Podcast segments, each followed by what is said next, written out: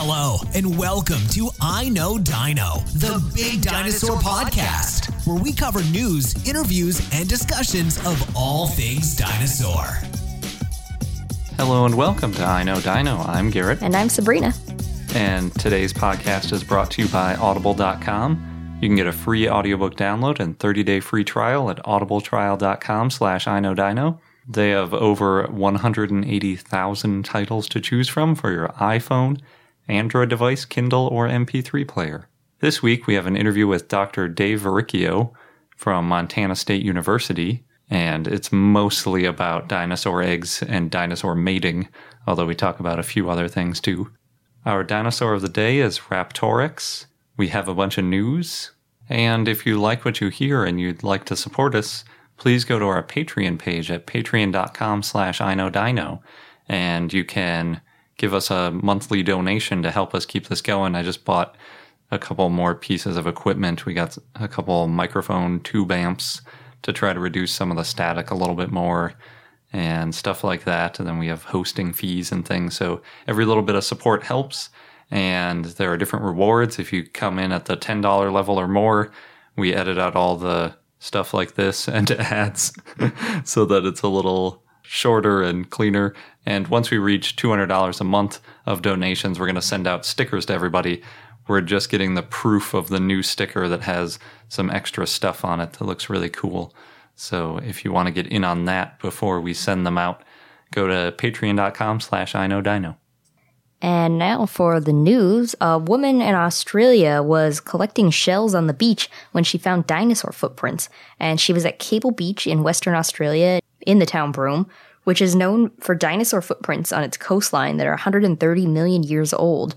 Cable Beach is a touristy area, and the woman, Bindi Lee Porth, found six footprints that probably came from two different dinosaurs.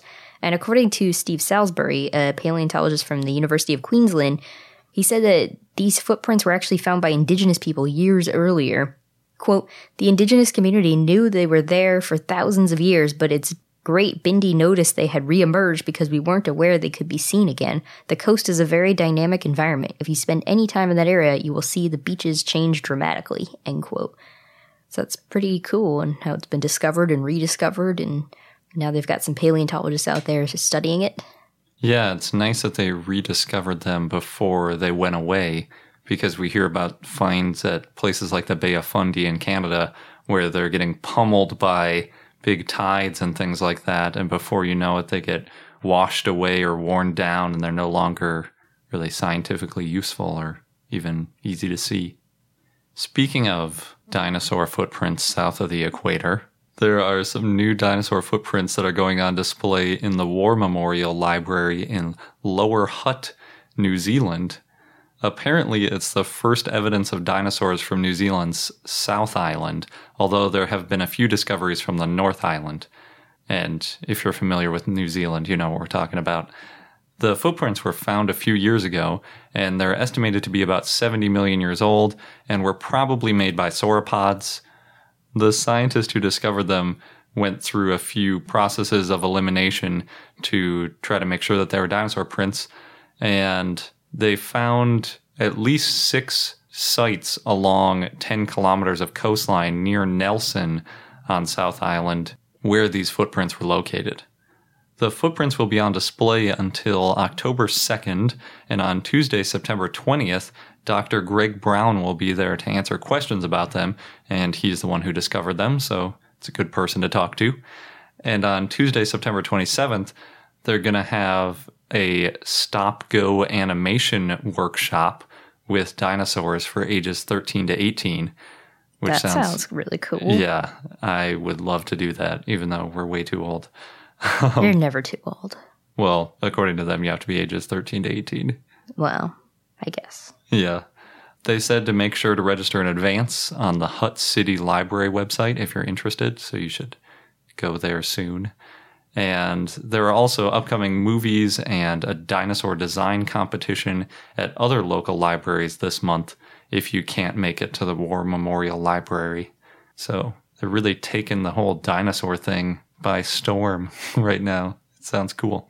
Definitely. So next, Daily Dot wrote about artist Woonyang Jung, who has created this beautiful, colorful, happy world where teen witches compete in sports with dinosaurs. Hmm. and we've shared this on Facebook, and I know a lot of you have been enjoying looking at those images. Each painting shows different dinosaurs doing different sports. So there's one of a Triceratops running track against the teens. There's another with an Ankylosaurus, Pachycephalosaurus, and Hadrosaur playing soccer. There's a one with a Triceratops and Hadrosaur doing yoga, and there's also one of a pair of Brachiosauruses holding a pole vault bar. It says something like the tallest pole vault in the world or something. Mm. And Jung was inspired by a drawing that he did in high school of a ninja riding a dinosaur.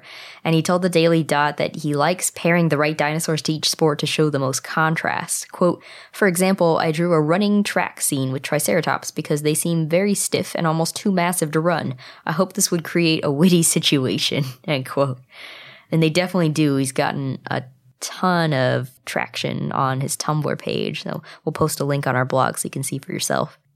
Yeah, that sounds cool. I like that he acknowledges that a lot of it's goofy because when you were saying Ankylosaurus playing soccer, I was thinking it would be a pretty awful soccer player. Would probably pierce the soccer ball. Yeah, and they'd just be so slow. If it was on defense, you could just go around them so easily. And if it was on offense, I don't know, maybe it could camp out for like a good slap shot style hit with its tail or something. Mm-hmm. But yeah, it's pretty funny. Could make a goal from all the way across the field. That's true. with its tail. Yeah. So there's a lot of cool art stuff going around this week. According to Mashable, the artist Brett Kern sculpts clay dinosaurs that look like balloons. And I loved looking at these pictures. So the idea, according to his website, is to fossilize the movies, TV shows, toys, and games from his youth with his artwork. And some of the sculptures he makes by hand, others are casts from actual inflatables. And he sells his art on Etsy. And right now you can order a T Rex for $600, a Stegosaurus for $800, or a Brontosaurus for $800. And they really do look like inflatable balloons. They're shiny and everything. Yeah, when I saw those pictures and it said inflatable balloons are actually made out of clay, I didn't believe it. And I went to the link just to make sure it wasn't some clickbaity nonsense. And even after looking at the pictures, I couldn't find a single one that didn't look like it was an actual inflatable. So they're super well done. Yeah, I'd love to see one up close. Yeah, they're really cool.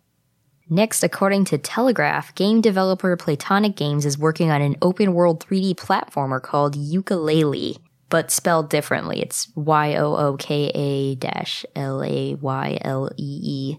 It's actually the names of the two characters, the main characters. Mm. So the game's similar to Banjo Kazooie, if you remember that game at all. Those are two characters, and although sometimes you could join them and they go on this adventure together. And this game is made by some of the same designers as Banjo Kazooie. I loved Banjo Kazooie. Me too. Especially when you were the bird carrying the bear on your back. Yeah. And it was like huffing and puffing. That was my favorite part. so the main characters in this game are Yooka, a chameleon, and Laylee, a bat. But there will also be a polygonal dinosaur character called Rextro 64us, which will guard a playable retro arcade machine hidden in each level. And that character looks pretty cute. We're going to have to get that game. Mm-hmm. That sounds really fun. I don't think it comes out until next year. I hope it's on PC. Yeah, I'm not sure of the details. They did have a Kickstarter a while back, and apparently Rextro 64 was something they kind of had like in their back pocket to drive the Kickstarter, but then they were funded immediately, so they kind of released news about them later. Hmm. Or if not Rextro, maybe something else. I can't remember the details. So next, Prince William and Princess Kate were on a tour to Cornwall, England, and they had to make a slight change of plans when weather forced their helicopter to be grounded. They ended up visiting the Eden Project in Cornwall, and the Eden Project actually, there's one of our Twitter followers, Chris. Thank you, Chris, has been tweeting us some awesome quotes and pictures and links of the Eden Project and it is an educational charity. It has the world's largest undercover tropical rainforest, according to ABC News. So at the Eden Project, the prince and princess, they were greeted by a baby dinosaur from the Dinosaur Uprising exhibit. And there's a few pictures of them petting the dinosaur, which I believe is of a baby Muttaburrasaurus. Cool. I think that's the same people that are planning on making Jurassica, if I'm not mistaken. Although I'm not sure how well that's going. I know they were waiting for some permit approvals and things like that. Sounds cool though. Yeah, the Dinosaur Uprising exhibit sounds awesome. Yeah.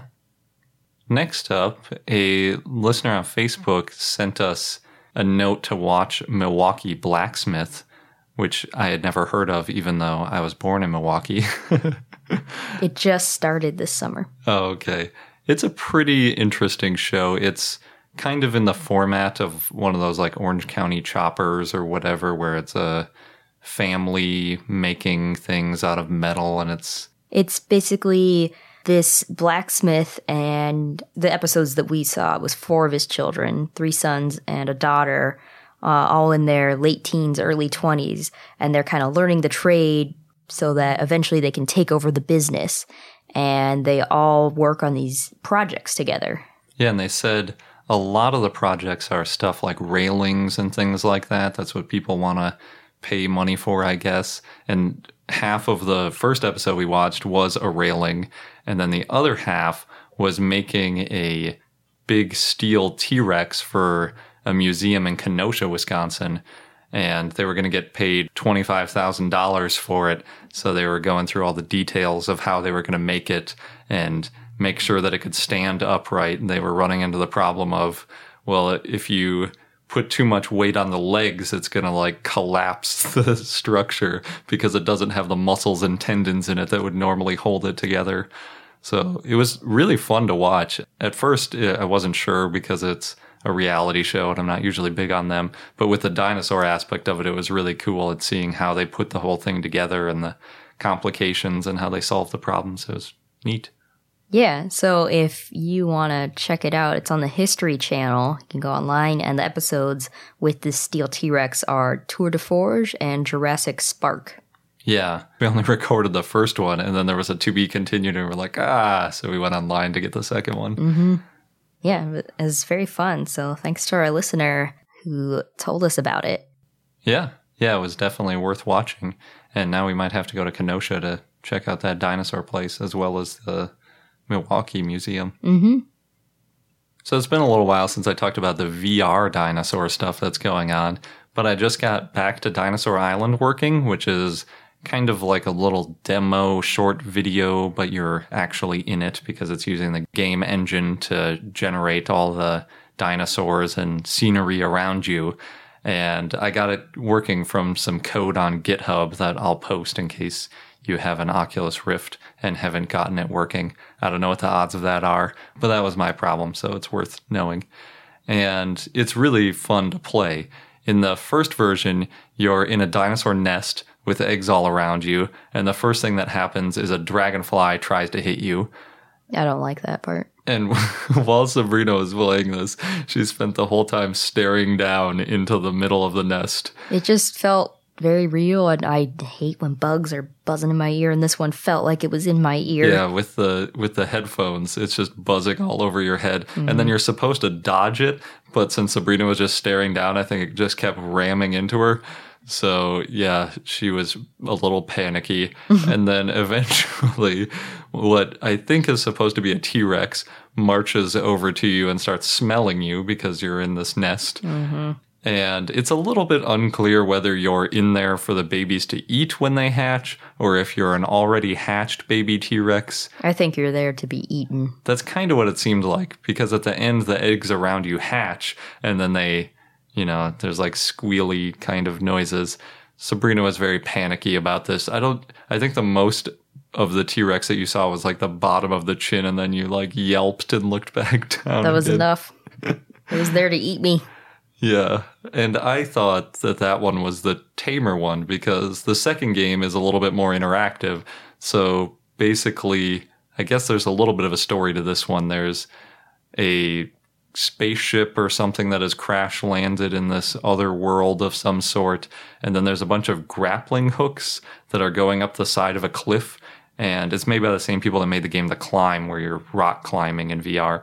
And basically you grab onto these two handles that are on grappling hook wires and it slowly pulls you up the side of the cliff but there are pterosaurs all over the place kind of dive bombing at you And Sabrina got sort of close to the very first pterosaur and then freaked out and couldn't play it anymore. Well, I'm also afraid of heights, so then the pterosaur's coming for me, and I'm trying to look away, but then you look down, and then it's just sheer cliff, and Yeah, so if you looked up or to either side, there are pterosaurs. But then if you look down, it's actually really pretty below you. So I was trying to convince Sabrina to look down because there's a bunch of water and it's like all Jurassic looking with lots of plant life. And all I saw was the drop. yeah, you didn't even look all the way down either. Didn't have to. You're probably, it, Palms got sweaty, yeah, started feeling nervous. you're probably about 500 feet, maybe a thousand feet above the ground in the game, but it looks really cool. I thought it was beautiful. And then along the cliff, there's also all sorts of little flowers and plants and things that look pretty and are interesting or terrifying, depending on who you are. and then once you grapple all the way up after going by a nest where the pterosaurs are really freaking out at you, and then there's a big one at the top that really doesn't like you either, you can stand on the top of the cliff and there's a really pretty scene around you, including what looks kind of like a Chimerosaurus right in front of you. But unfortunately, even though there's lots of cool stuff in the distance, including other dinosaurs running around, you can't move around or do anything once you reach the top of the cliff. But since the game is free and you can play them now, even if you don't have the developer's kit edition of the Oculus Rift, it's definitely worth playing and I recommend it to everybody. What do you think, Sabrina? I don't know. Maybe not to everybody. I recommend it to everybody who doesn't get all panicky with VR. and then the last piece of VR news is available both on Rift and Google Cardboard, and I think just about every kind of VR because they released it through the Jaunt program, which I think is pretty much on every VR platform that's around and it's a video about Dreadnoughtus that's narrated by Dr. Ken Lacovara. It starts at Drexel's Academy of Natural Sciences, where Lacovara gives some background about his find, and Sabrina said, Oh, this is more my speed Yep. when we looked at it. But then there's like a model of a dinosaur. And when we were in the museum for real with the model right there, she was totally fine with it because it's just a carnivorous model. But in VR, it was freaking her out It a little bit. It looks like it's gonna come after me in VR for some reason, and it was glowing a little bit. I guess you were traumatized. They highlighted it so they knew what you were talking about. Yeah. I didn't need that. After a little bit of background, it transports you to Patagonia near where the fossil was found, and then it shows you all the bones in 3D around you, which Sabrina also didn't like because It was fine until the femur was coming for me. they're all coming for you. and eventually they combine all the fossils into the Dreadnoughtus, and then it walks around you in a big circle and it plays videos around you too. So you kind of like spin in a circle. I really like it that. The Dreadnoughtus is too big to want to deal with me, so I can just look at it. from a distance. Or even, uh, it got uh, somewhat close, but It didn't. well, but close enough. and it wasn't even trying to look at me because it didn't even notice me. It's probably like a hundred feet away. But anyway, it's really cool. My favorite part was that after the Dreadnoughtus kind of marches around you and they show what it looks like with its muscles and then with its skin on, they put the Dreadnoughtus on half of a balance and other animals and objects on the other side for comparison. And it's a really good way to visualize just how large Dreadnoughtus is, especially compared to other things that you might have seen in person. It's definitely worth checking out if you don't have Google Cardboard, but you have an Android phone, and I think Google Cardboard is on one of the iPhones now, if I'm not mistaken. But in any event, it's pretty easily accessible. Most Android phones can do Google Cardboard. You just have to buy a Google Cardboard thing, which is kind of like a little ViewMaster that you self assemble with some simple lenses in it. And I think they're only like 10 or 15 bucks. So I would recommend it. There's lots of cool stuff to watch in it. And YouTube has a bunch of new stuff too. Yep, I enjoyed that one. And the Saurian game results for the backer selected dinosaur are in. So now, in addition to the T Rex, Triceratops, Dakotaraptor, and Pachycephalosaurus, there will be future editions of the Ankylosaurus and Anzu wyliei. apparently it was a little bit of a runaway with those two winning. Ankylosaurus got about 50% of the vote in a three way race between Ankylosaurus, Anatotitan, Anatosaurus, Edmontosaurus, whatever you want to call it, and Denverosaurus. And it sounds like the game developers and a lot of the fans wanted Anatosaurus slash Edmontosaurus to win, but Ankylosaurus won. And I'm very happy about that since it's my favorite dinosaur. Hmm. Even though I realize that playing as Ankylosaurus probably won't be quite as fun Yeah, as this one won't be able to play soccer. It won't be able to do much. I don't really know what it'll be like, but I really want to be able to swing that huge tail and hit stuff. That's really the whole goal there. And Anzu wyliei won in a pretty big landslide with two thirds of the vote compared to Ornithomimus with only one third of the vote. So, Yeah, that makes sense. yeah. And it, they only called it an ornithomimid. I don't even know if they named a specific ornithomimid. So it doesn't sound quite as compelling. And Anzu wyliei's supposed to be able to mimic calls of other dinosaurs to mess with them, which sounds like a lot of fun. But the Denverosaurus, Edmontosaurus, and Ornithomimid that didn't win are still going to be in the game. They're just going to be in there as AI things. So you'll be able to chase around herds of Edmontosaurus as a T Rex, which I'm excited about. Sounds cool. Yeah. And eventually that'll be in VR too, which will be awesome. Hmm. I don't think you're going to want to play it in VR. I don't think so either. I think even if you were playing as a T Rex, you might be scared just by what you were. Probably. I could see that. That's funny. So now we're going to jump into our interview with Dr. Dave Varricchio, who is a paleontologist at Montana State University in Bozeman, Montana, where he both teaches and does research. He has found new information about Troodon, and he's one of the world's leading experts on dinosaur reproduction, which is why we really wanted to talk to him. And Sabrina's going to jump in halfway through the interview, so don't get startled when she pops in out of nowhere. So the first question we always ask is, do you have a favorite dinosaur? I feel it should be Troodon since I worked on Troodon so much. So I do say it's Troodon. I have Troodon on my license plate on my car. That's a pretty strong statement if you have a specific license plate. And I feel like I know Troodon well in the sense that I feel like I've done a bunch of different stuff that's involved Troodon. So it's sort of the animal I know best. You know, it's more, I'm familiar with it rather than it's the world's best dinosaur, is kind of how I look at it. Gotcha. Cool. Speaking of Troodon, I never know how to say it. I hear Troodon, I also hear Troodon, but I'll go with Troodon since that's what you're saying. what all have you learned about Troodon through your studies and research? So there was some histology work, so that looked kind of at aging of the individuals, growth of individuals. It looks like Troodon was relatively quick to reach full size, maybe five years, but maybe it took a little bit longer to really finalize its growth. You know, it's sort of half sized by year one and nearly full grown by year three. Uh, though, though there are a few bits out there of some here and there. There's some scattered bits of Troodons that suggest that there were some really big individuals, which puzzles me.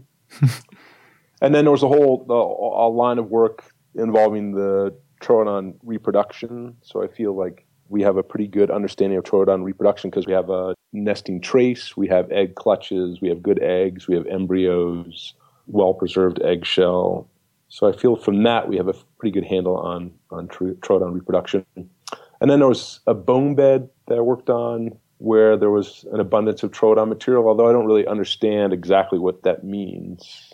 It's kind of interesting anyway. So when you say a really large Troodon, how big is that? Uh, typically, we say a Troodon is about 50 kilograms, so you know somewhere around 125 pounds. But once in a while, there's there's we have this one really big tibia that's I don't really know weight wise what that would equal, but it seems I don't know significantly larger, like like a maybe twice the mass or Wow.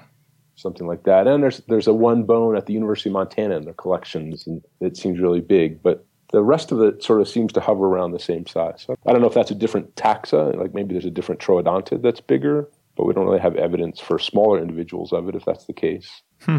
Or maybe it's just exceptionally large individuals. Yeah, I'm not really sure what that means. Cool. Is Troodon mostly known from Montana? So do you have access to a lot of the Troodon specimens, or is there a pretty large area where you find them?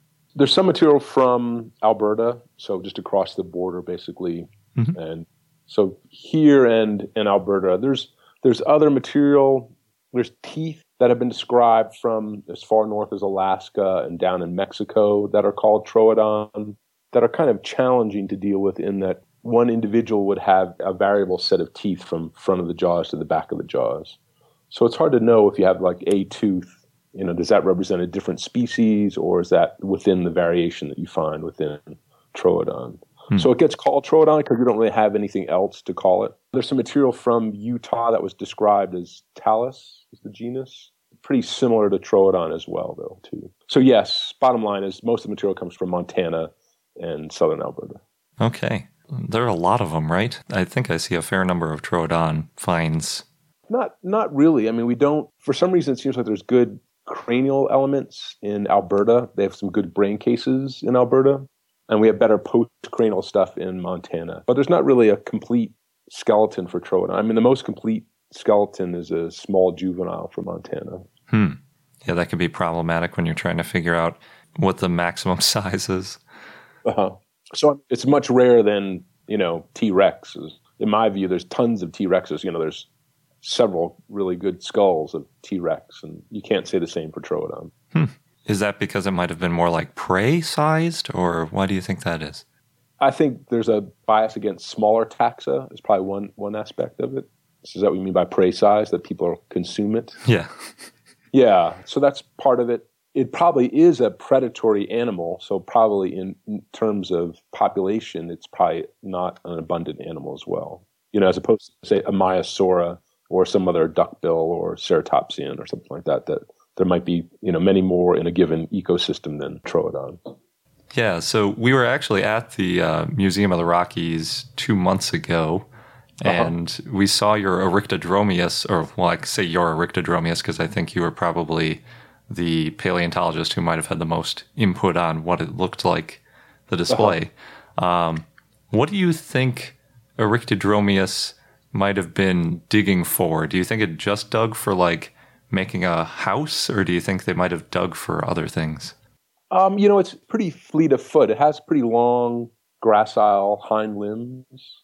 You know, it's kind of, I guess, in my mind, you know, built like a coyote or a, you know, a Patagonian cavy amara. It's kind of a weird rodent in South America that's kind of long legged, hmm. but also digs dens. So, I mean, if you saw it, you would say, oh, that looks like somewhere between like a miniature antelope and a jackrabbit. It's a fast moving, running animal, but it digs dens. So I think I think Oryctodromeus is kind of like that. I think it it's just denning underground, but not. I don't think it's feeding underground. But you know, maybe they're important for reproduction. Hmm.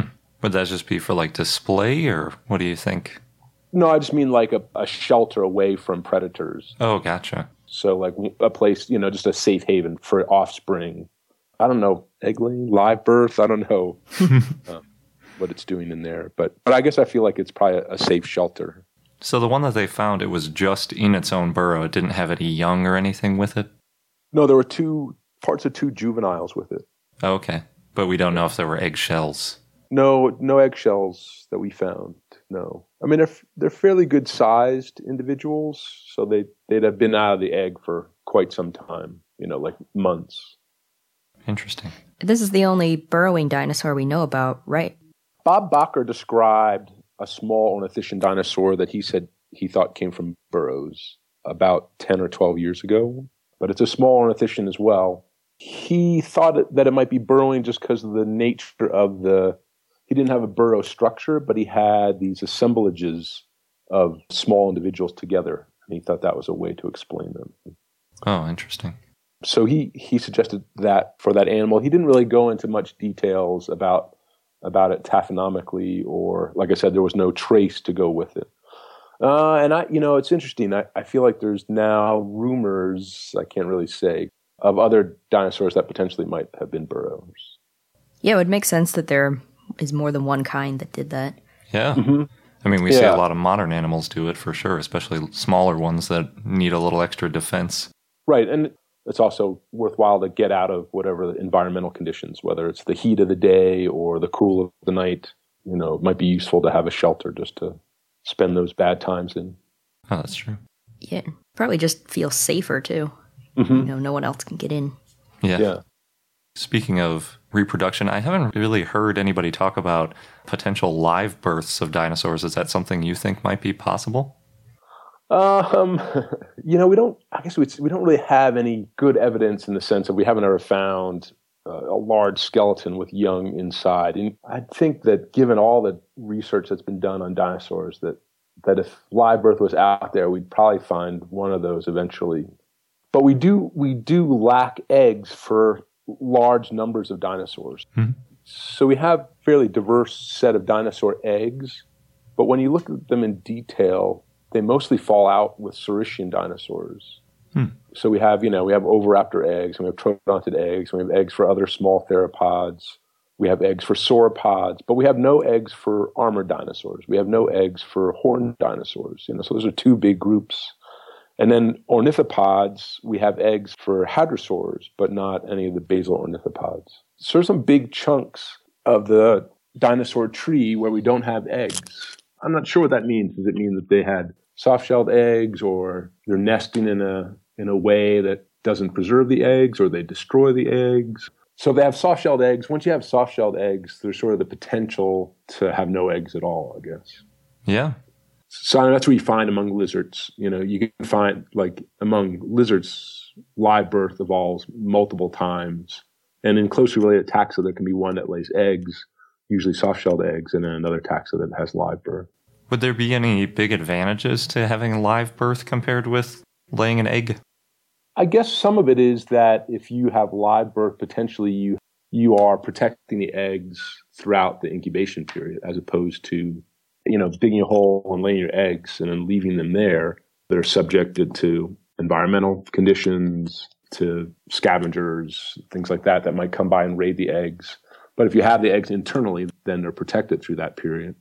Interesting. I was just thinking about how, like with penguins, and it's such an ordeal for them, Uh-huh. right? Because they With have the to with their egg, and they have to. Was it the father penguin can't even eat for months at a time because they're busy protecting the egg, and then Yeah, that's a good point. In more extreme environments, it could be more helpful. It seems just crazy. doesn't it? It's like they spend the winter standing on an egg in the coldest part of the world. yeah, You know, just it's like- starving to death. yeah. Uh, yeah, it's like not even the summer down there; it's the winter. It's just like uh, it seems ridiculous. Yeah, They could really go for a live birth evolution. yeah. I guess that would facilitate things. You'd think if they had the internally, at least they could swim around in the water, be a lot warmer, and they could feed. Yeah, they could eat rather than just slowly starving to death for months. Yeah, yeah. So you mentioned there are lots of different types of dinosaur eggs, and I was looking one day at all the different kinds of eggs that have been classified into the different types, and it seems like dinosaur eggs account for a lot of the diversity of different types of eggs that we've discovered in animals. Why do you think there are so many different structures and shapes and things going on with dinosaur eggs? I don't know. I, I think that's a really good question, and I agree that I think of dinosaur eggs as you know more diverse in size, shape, and microstructure and eggshell ornamentation than than we have in modern egg layers. So it's really weird. I think that there's so much diversity. Could be sort of like a World War One plane analogy. I don't know. I see. If you ever look at World War One planes, there's like single wing planes, there's biplanes, there's triplanes, there's even like quad planes. Like there's like weird, you know, they have engines in front, they have engines in the back, they do all sorts of things. And then by the time you get to World War II or later on, like the plane diversity drops. Do you know what I mean? It's sort of like Yeah. there's like a more standard plane format. So I don't know if it's like sort of a trial, you know, like there's just seeing what works, or and eventually there's some aspects that get pruned from it, or I don't, I don't really know if there's a really a good explanation as to why some of the different morphologies work, you know, Hmm. relative to other ones. Are they? Because it doesn't seem, in a lot of cases, it seems like well they're just burying the eggs in the ground for you know this wide diversity of eggs. It's like they're still ultimately just kind of buried in the ground. So I don't really see what they're doing functionally that's different. Oh, interesting. So even with all those different structures, a lot of them are treated the same. Yeah. I mean, there's some diversity when you get into the Maniraptoran theropods, like oviraptors and troodons. Then they kind of do some different things. But the rest of them seem like they're just sort of buried eggs. Hmm. So I don't really know. I, I think it's a good puzzle. And it's one of those challenging puzzles because, you know, you can't say, oh, well, it matches this modern taxa. It's like, oh, these are just weird and they're dinosaurs and they're just doing weird things. And so it's hard to know how to interpret them. Yeah. So is it harder with eggs to kind of extrapolate back using modern taxa than it is with other things like, say, you know, lengths of limbs and things like that? Are there not a lot of modern analogies? Uh, there's some general tendencies like porosity among modern animals. Low porosity eggs are those that are laid in an exposed nest, like a bird nest typically. Mm-hmm. And high porosity eggs are buried in, in sediment or vegetation. I think one advantage that eggs have is that you can think of an egg clutch as really a nesting trace. Yeah. That is that the animal arranged, you know, presumably if you're looking at a clutch that hasn't been modified after after it's been buried, but it's kind of hard to imagine how it could be modified too much after it's buried. But presumably it's how that animal arranged those eggs in the ground. So there's some functional aspect that's preserved in in that arrangement. And so I think they're kind of interesting that way, both from how the clutch might have functioned, but also thinking about you know how how the dinosaur dug the hole and then placed those eggs in that arrangement. It's kind of an interesting puzzle too. Yeah, because you have some very large dinosaurs laying relatively small eggs into a hole. Yeah, and some of them, a lot of them are arranged in a single layer, not you know like a crocodile or a turtle digs a hole and they kind of just sort of empty all the eggs into their that space and they're kind of piled on top of one another. But a lot of a lot of dinosaur eggs are more arranged where it's like you know you take six eggs and you you know dig a hole and lay them all flat in that hole, not pile on top of one another, and then bury them. And that seems yeah, it seems hard. How, it's like how, how does a sauropod do that? I don't. yeah, it'd be interesting to watch. Yeah, especially because one of their eggs is so small compared to their body. Yeah. Even just compared to like a single foot on a sauropod. Yeah. So yeah, so they nudge them around with their heads or pick them up in their mouth or yeah, I don't know. It's an answerable question, but it's kind of interesting to ponder. Yeah. Definitely. And you, I think, had published, I think you were on this paper, about how sometimes they bury compost or things like that to kind of regulate the temperature of the eggs while they're buried. Uh, no, that wasn't me. Oh. uh, um, I think Jack Horner talked about vegetation. Uh, you know, vegetation doesn't really preserve well with eggs. The two are kind of opposed. You know, the one rotting vegetation produces acidic conditions. Hmm. Acidic conditions dissolve away eggshell. We don't have much evidence of vegetation with dinosaur eggs, and that that doesn't necessarily mean that they didn't use it, but maybe it's you know we're seeing the eggs that are preserved without it. If that makes sense. Yeah. yeah could, it could be a preservational bias that we're sort of seeing eggs where animals didn't use vegetation. Yeah. Are there any modern animals that bury their eggs like how dinosaurs do? In like a single layer? Yeah. There are desert tortoises kind of do that. They sort of arrange their eggs you know, on a flat surface rather than piling. They don't lay very many eggs. It's only like four or six or something like that, hmm. as opposed to like a sea turtle that you know lays a hundred eggs okay. all piled on top of one another. But dinosaurs are kind of more in that number, right? It's usually like eight or so.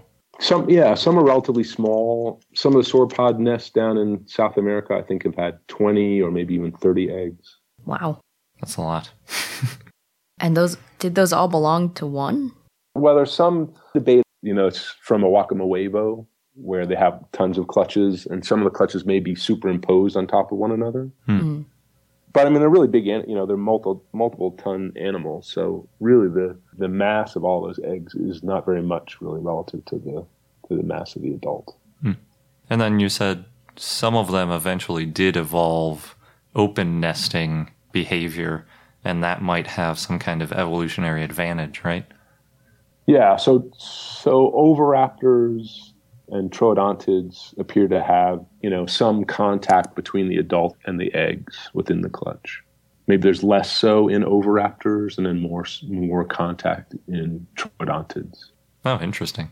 So it's a debatable point, but I, guess I think that that means that they're providing heat to the eggs and incubating them with body heat, at least in part with body heat.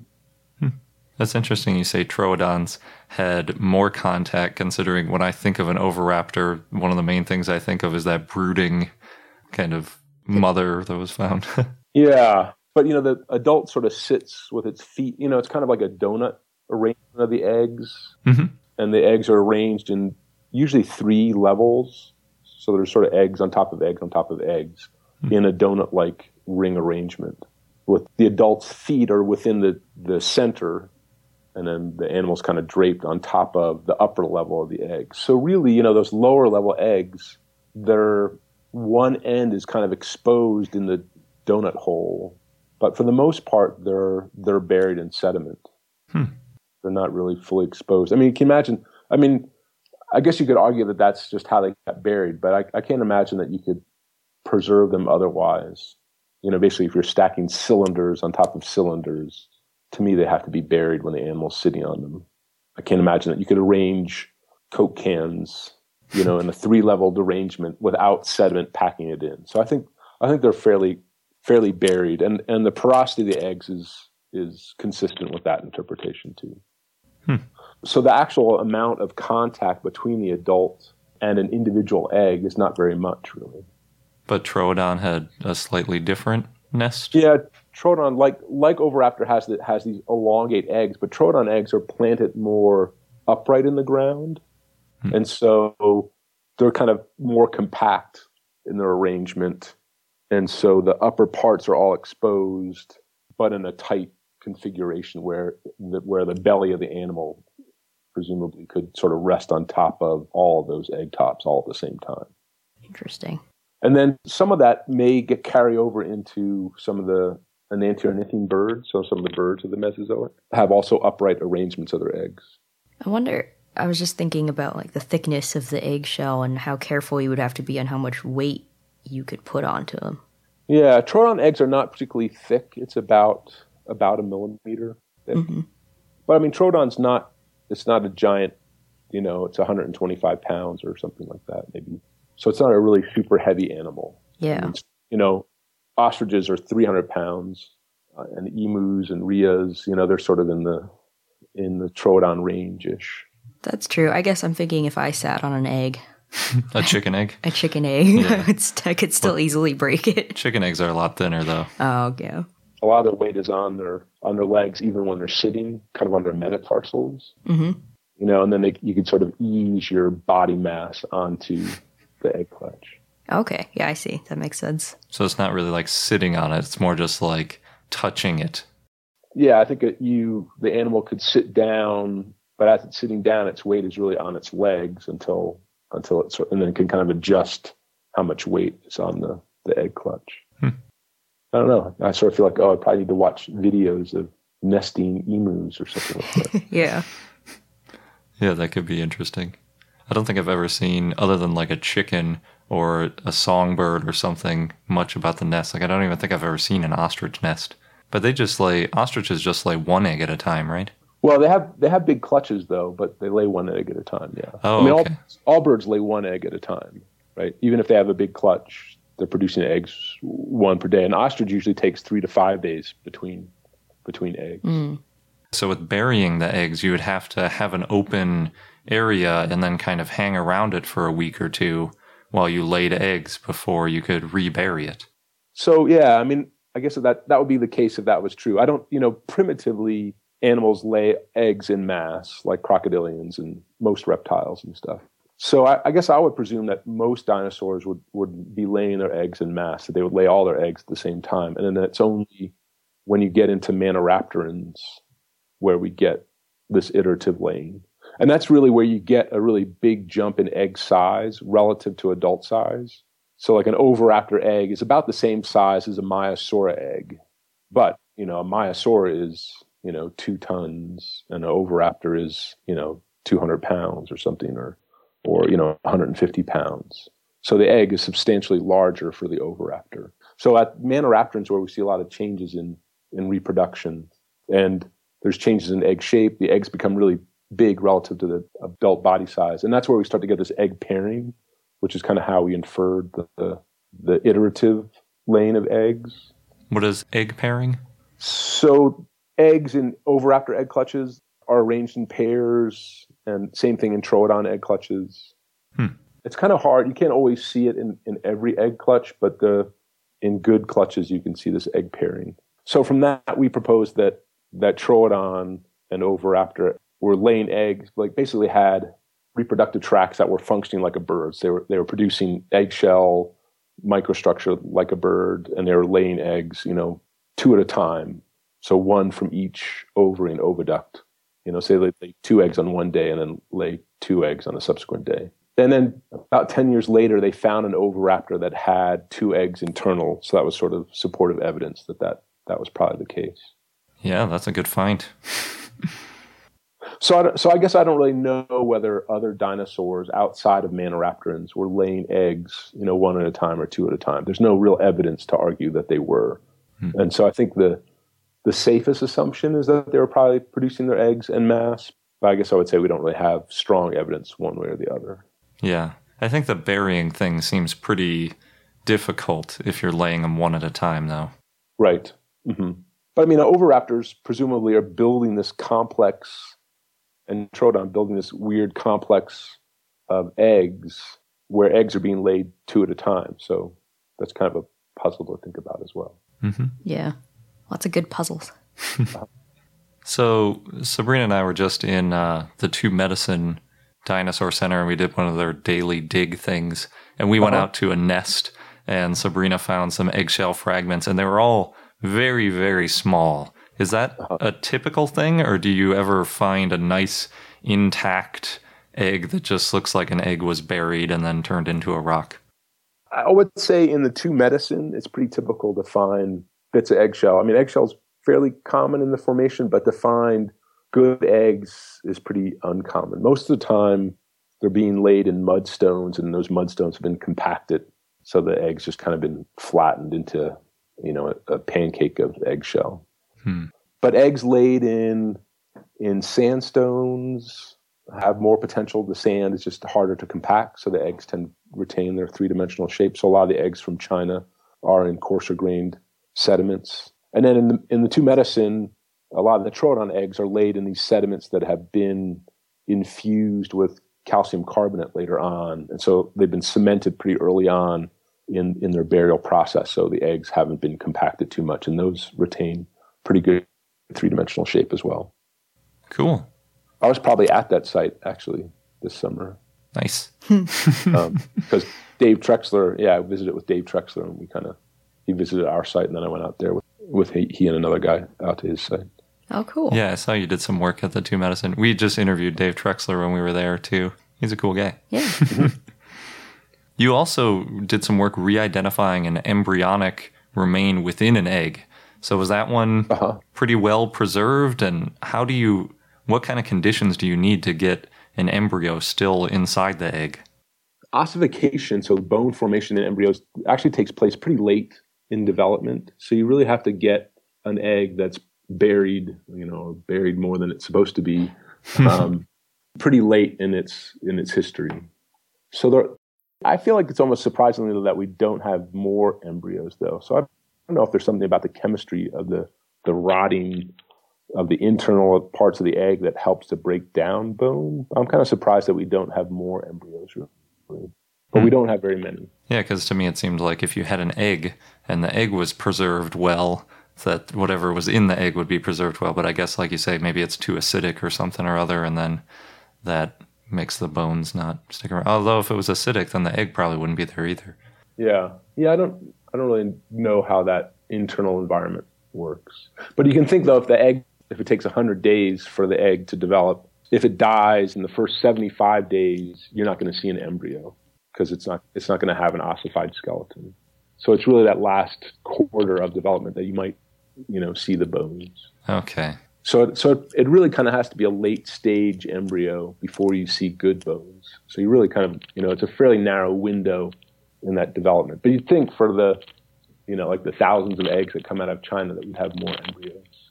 Hmm. That's true.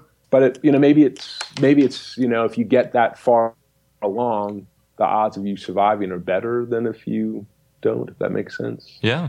Like if you're that close to hatching, that there's a high likelihood that you're going to make it all the way rather than die, you know, 10 days short of hatching. Yeah, it's probably not equal percentages of uh, whatever life expectancy, I guess you'd call it. Yeah, I don't know how that works.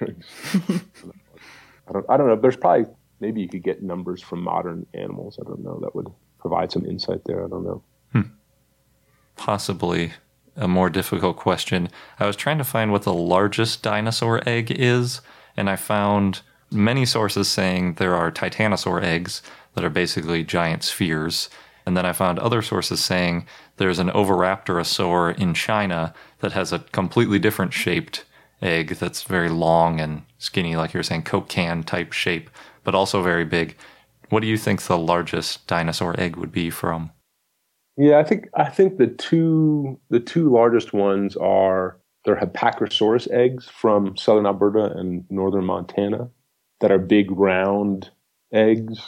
They're sort of soccer ball in dimensions. Hmm. Some of the possible sauropod eggs from South America might be that size, but I don't think they are quite that big. I think they're a bit smaller. And then the other one are yeah these giant oviraptor eggs. The the name for the egg is Macroelongatoolithus, and some of them are quite long. They're 50 centimeters long. They're kind of like big zucchini in shapes. You know, they're long and skinny, but their volume is kind of comparable with the with the Hypacrosaurs. I think they're both up around four four liters, maybe four and a half liters in volume. Wow. Yeah, that's a big egg. Yeah, but you know, it's still not as big as like the elephant bird. Wow. Especially considering elephant birds themselves were not even close to a sauropod. Yeah, Yeah. And then, do we know what? So we have the name for the egg, but we're not really sure which oviraptor it came from. the big ones. Yeah. Uh, you know, yeah. I mean, I th- they match in microstructure and ornamentation and shape other smaller eggs that are associated with oviraptorids. And there's there's a paper coming out. Darla Zelenitsky is writing a paper, I think, with Phil Currie, describing one of the embryos from some of these big the Macroelongatoolithus eggs. But I don't know if it's I don't know if there's a giant oviraptor from that formation that's been named. I mean, there's basically only been one giant oviraptor that's been named. Mhm. But these big eggs, you know, there's big eggs that are from Korea, from Mongolia, from China, and from Montana as well, Idaho and Montana. We find them in more places than we find giant oviraptor skeletal remains. So presumably there's giant oviraptors running around laying these eggs, but we just don't know more about, you know, who it is that's laid those eggs. Hmm. That's really cool to think about. yeah. That seems strange that there would be eggs, but not skeletal remains. Yeah, I mean, it, it's kind of interesting when you look at the egg, egg, or the, you know, it's often an eggshell record. It, it often doesn't match the skeletal record. I mean, that's kind of the problem in misidentification, right? That you know, people went to the Flaming Cliffs of Mongolia and they found, you know, oh, they found 101 protoceratops from tiny little animals to big full adults, and they found all these eggs. So they just sort of assumed, well, there's lots of eggs and there's lots of protoceratops. They should go together right? And that's why they called the first oviraptor that they found on top of eggs. They you know called it the egg stealer, but Mm-hmm. so that they you know the numbers of eggs don't typically match the numbers in the skeleton. So this, these formations that we've been working in eastern Idaho and southern Montana, that's where we find Oryctodromeus. Hmm. So Oryctodromeus is the most common dinosaur that we find, and then the second most abundant stuff that we find is eggshell, and most of it is this Macroelongatoolithus, this, these giant eggs.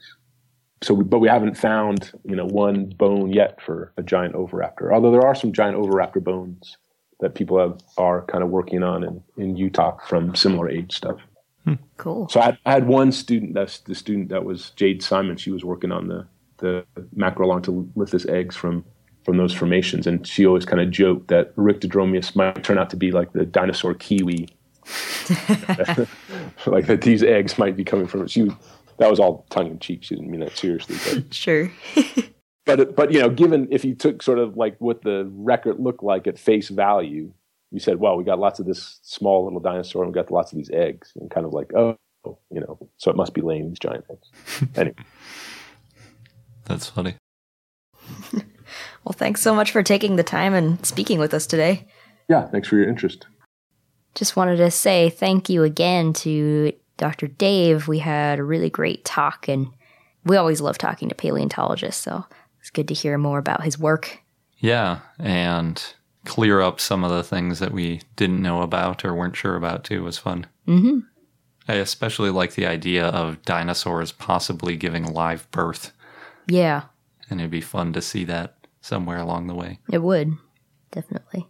So thank you again. Before we get into the dinosaur of the day, we have another word from our sponsor Audible, who is offering a free audiobook download with a 30-day free trial.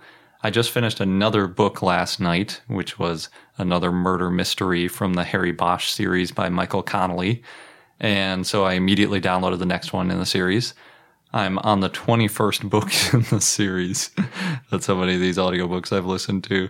So I'll have to expand my horizons within the next few months when I finish the remaining five or six in the series and I'm all caught up.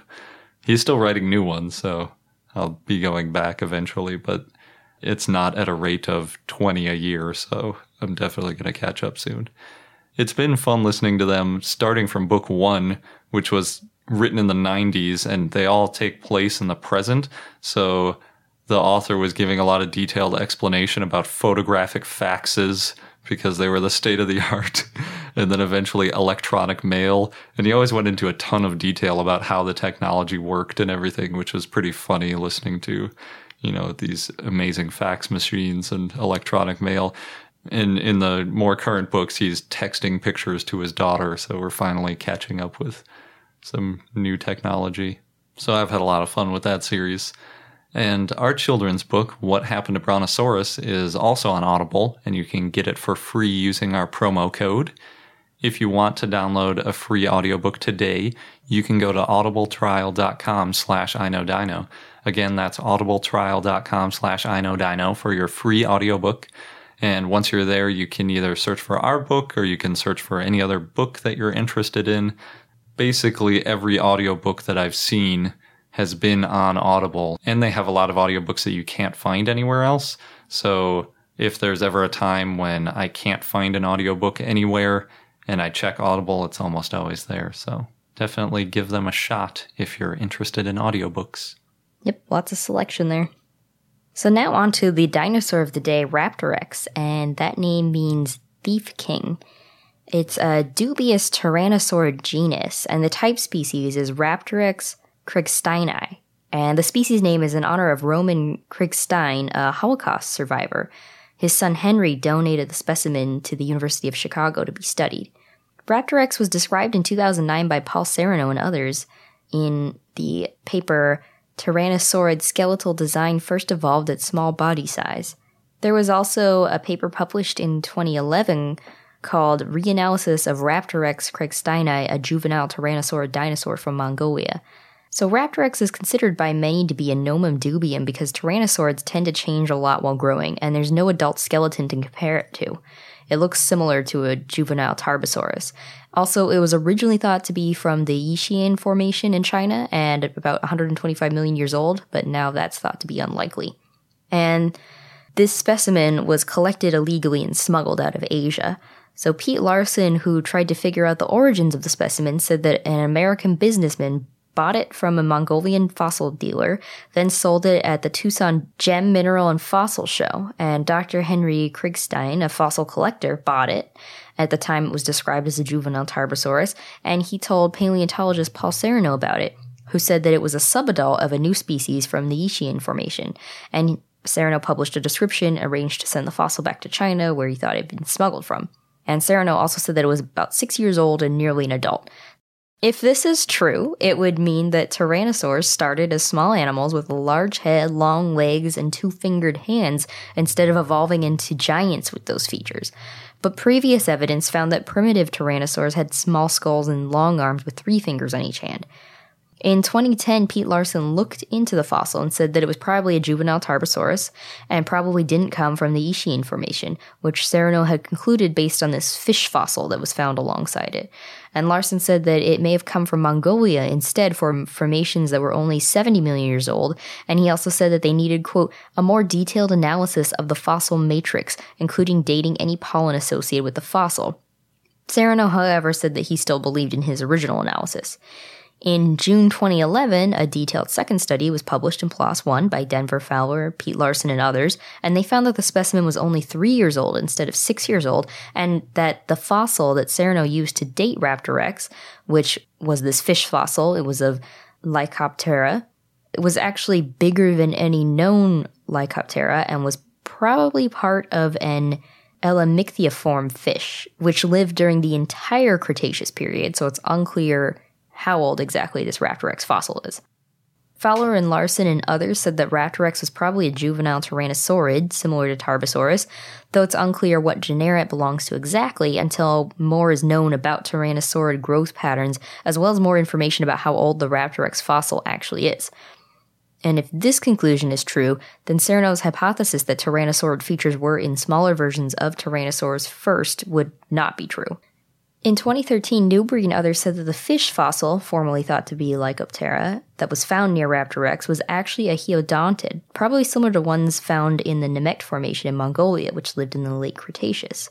And this is because the species found near Raptorex match with the species only known from the Nemegt Formation. So this means that Raptorex probably came from the Nemegt Formation and lived in the late Cretaceous. In 2011, Takanobu Tsuihiji wrote an in-depth description of a nearly complete juvenile Tarbosaurus, which helped to compare other juvenile tyrannosaurids, including Raptorex, and they found that Raptorex and the juvenile Tarbosaurus had some differences, such as Raptorex not having a prominent crest on its upper hip. And this would mean that Raptorex is its own genus, but Fowler, Larson, and others don't all agree on whether or not Raptorex has that crest on its hip, and Larson wrote that there is a quote unquote subtle crest. Still, the idea that tyrannosaurids evolved their traits at a smaller size seems to remain in doubt. So Raptorex was about 9.8 feet or 3 meters long and weighed 143 pounds or 65 kilograms. It had a large skull, long legs, so it was a fast runner, and two fingered forelimbs, and it also had a large brain and a good sense of smell. Yeah, this whole case is a good example of why smuggling can cause big problems because we really don't know where it came from because if you're smuggling a fossil out of somewhere, you're not going to give a detailed account of exactly where you found it. Because for one thing, you might want to go back there and smuggle more stuff out of it. And for another thing, it's just evidence that can get used against you and you might get caught and all that. So. Yeah, although it is interesting it was originally labeled as a juvenile Tarbosaurus. Yeah, and it might have come full circle back to a juvenile Tarbosaurus. Mm-hmm. So it's hard to say whether it's distinct enough to be its own genus, and it's especially hard to tell when you can't tell what rock it came out of, so you can't do your research on the sediment it came from to try to figure out the exact age, because if we knew it came from the exact same time as Tarbosaurus in place, that's obviously a big clue, whereas if it came from 50 million years earlier in a totally different place. So, yeah, don't smuggle fossils. or buy stolen fossils. You don't necessarily always know it was stolen. If it's a Tarbosaurus, it's stolen. Not everyone knows that. I know. I'm just saying. And our fun fact of the day comes from that Dreadnoughtus video that Sabrina wasn't too scared of, where Dr. Ken Lacovara is showing Dreadnoughtus on the scale compared to other animals and things that I liked so much. And he shows that Dreadnoughtus weighed less than a Boeing 737, despite weighing as much as nine T Rexes or 12 full grown male African elephants. I think that he might be using the upper end of the weight estimate. We talked about the whole convex hull thing a while ago and how weight estimates can vary pretty wildly depending on what technique you use. But it's still pretty crazy that it weighed so many times more than these T Rexes and not as much as something that we have built that can fly. and that wraps up this episode of I Know Dino. Thanks for listening. And again, if you want to help us get to our goal so we can send out stickers, we just got two new patrons this week, so that's pretty exciting. Then please check out our Patreon page at patreon.com slash I know dino. We would also settle for a review on iTunes. Until next time. Thank you for listening to I Know Dino. If you have any questions or comments about dinosaurs, we'd like to hear from you at plesiosaur at iknowdino.com. And for more information on dinosaurs, go to iknowdino.com or follow us on Google, Facebook, Tumblr, or Twitter at I Know Dino.